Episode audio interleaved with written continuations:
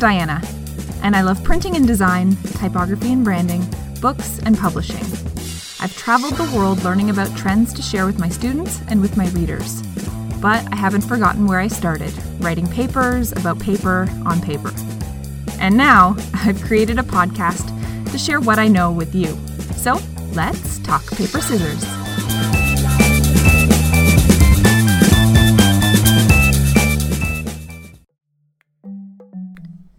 Name Helvetica. Release date 1957. Designer Max Miedinger and Edward Hoffmann. Classification Neo Grotesque Sans Serif. Owned by the Haas Type Foundry. And claim to fame the world's most ubiquitous typeface born out of the need for rational typefaces that work in a variety of areas, for example, signage or corporate identity, its legibility is key. It's interwoven into the very fabric of brands' identities and of our everyday lives, whether we realize it or not. In fact, it's probably in your home right now. Let's start in the bathroom. Oral B. How about in the kitchen? Well, from Tupperware to Target. In the closet? The North Face, Fendi, Urban Outfitters. In the garage, Jeep, BMW, Toyota, and GM. And that's just scratching the surface. It's everywhere. It's iconic. It's Helvetica. Helvetica was born when the Haas Type Foundry wanted to make a modernized version of Akzidenz-Grotesk, a classic 19th century German sans serif typeface. Helvetica's original and not so catchy name was Die Neue Haas Grotesque. It was later named Helvetica, based on the Latin word for Switzerland, so it could be more easily marketed in the US. If you haven't yet seen Helvetica, the feature length documentary released in 2007 to coincide with Helvetica's 50th anniversary, it's definitely worth a watch.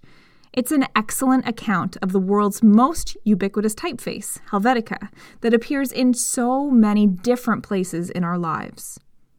Helvetica's success rests on its clarity. Its letter forms are inherently readable and clear. At its core, Helvetica is about the figure ground relationship. It looks just as good as black text on a white background as it does in reverse. It has a supportive surrounding space, in other words. Furthermore, one of the most characteristic things about Helvetica is its horizontal, sliced off terminals in lowercase a, c, e, and g. Typography can be defined as creating order out of letters, and Helvetica does just that. It's a neutral typeface that doesn't have a lot of meaning in and of itself. It's kind of like the tofu of typefaces. It soaks up whatever identity it needs to in the context in which it's placed. And the appeal of Helvetica is that it's open to interpretation. The term typographic voice is helpful here, referring to typeface's ability to represent the brand. They help with the sort of subliminal prompting, as it were. So, for example, seeing the same message written in a grunge font versus Helvetica is meant to be perceived in very different ways. This helps explain why Helvetica is so popular in representing the identity of major brands and governments. The letter forms seem neutral and efficient, yet their smoothness reads human and more accessible, transparent, and accountable. For big companies who are constantly fighting the image that they are oppressive, authoritarian, bureaucratic, communicating in Helvetica provides an undercurrent of associated humanness to underlay their messaging. Graphic designer Lars Mueller describes the typeface this way I think I'm right calling Helvetica the perfume of the city. It is something we just don't notice usually, but we would very much miss if it wasn't there. Now let's look at the faces behind the typeface Max Miedinger and Edward Hoffmann. Miedinger worked for Hoffmann at Haas Type Foundry, and at this time, Haas Type Foundry was controlled by a German type foundry, Stempel, which was controlled by Linotype. It's interesting to note that Miedinger wasn't a designer when he worked for Hoffmann at Haas. He was a salesman. He traveled around Switzerland selling type for the foundry, and even though he was a skilled designer, he could make more money selling. In addition to his sales work, Miedinger created the drawings for Helvetica, and Hoffmann had a much larger role to play in Helvetica's creation than most history books give him credit for. And this is based on type designer Matthew Carter's first hand accounts in the 1950s and 1960s. As part of the Helvetica documentary, famous designers were interviewed and they had mixed emotions and feelings about Helvetica. Let's look at the good, the bad, and the ugly. First, the good. Some designers who were interviewed really think that Helvetica is an excellent typeface and find that the creative constraint with making it speak in different voices invigorating. It can be what you want it to be. There's as much personality in the spacing as there is in the letters themselves. Helvetica is what you make it. The bad. Not all type designers believe that Helvetica is still a great typeface. Instead, they think that it represents the world 70 years ago and has just become a default typeface today. It's air. It's there, says Erik Spiekermann. The ugly. In the 1970s, many designers saw Helvetica as oppressive and boring and flat and the face of faceless corporations and decided to change things up. Designer and illustrator Paula Scher tied Helvetica to the Vietnam War and wanted to stray as far away from it as possible.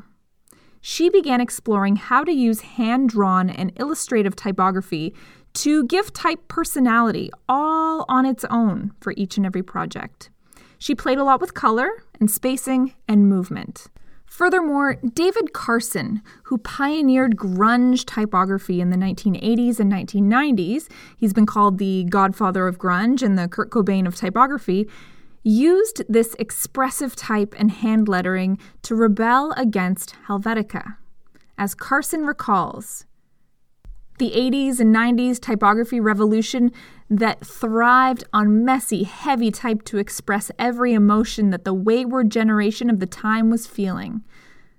Carson, who is very much against Helvetica and what it stands for, goes on to explain this. Don't confuse legibility with communication, and just because something's legible doesn't mean it communicates. And more importantly, doesn't mean it communicates the right thing. There's a very thin line between simple and powerful and clean, and simple and powerful and boring. Whether you're for or against Helvetica and what it stands for, one thing is for certain Helvetica has a rival, and her name is Arial. While Helvetica was designed in the 1950s, owned by Linotype and licensed to Apple for use in their operating systems, Arial was designed by Monotype Corporation in 1982, and it was used in Microsoft's OS in 1992. One of the goals of Arial was to compete directly with Helvetica. As described by type author Ilene Strizver in an article for Creative Pro, Helvetica is a sharper, crisper design with more stylish details and a slightly more rectangular or less rounded appearance. These traits can be seen in the leg of the capital R and the curved diagonal on the numeral 2, more accentuated stroke endings, and blunt, horizontal or vertical end strokes on many characters. Arial is the more rounded of the two designs, with softer, fuller curves and more open counters. It has an overall less elegant, blander appearance that reproduces well in lower resolution environments. It also has a diagonal terminal on the T as well as the numeral 1, and a curved tail on the cap Q. Whether you like the look of Helvetica or Arial better, or neither, both are very popular, but Arial is more widely used than Helvetica simply because of its widespread availability on Windows computers. In closing, modern day type design marvel Tobias Frere Jones, likens using the wrong typeface to casting the wrong actor in a role. It will ultimately affect your experience. You'll still follow the plot, but it'll be less convincing and you'll be less affected by the production. To further this analogy, a designer choosing typefaces is like a casting director selecting actors for roles, bringing a whole new meaning to the term typecast. Frere Jones says this If you're not a designer, use Helvetica Bold in one size and it will look good. And that's exactly what my favorite show, The Office, did for their logo. Fitting, no? Thank you, Mr. Miedinger and Mr. Hoffmann, for your important contributions to an incomplete history of type. From the Middle Ages to the Middle East, from Futura to Freight, thanks for joining us on a journey across the type universe and going where no designer has gone before. Next up, let's take a Zapf Chancery on an important figure in type design.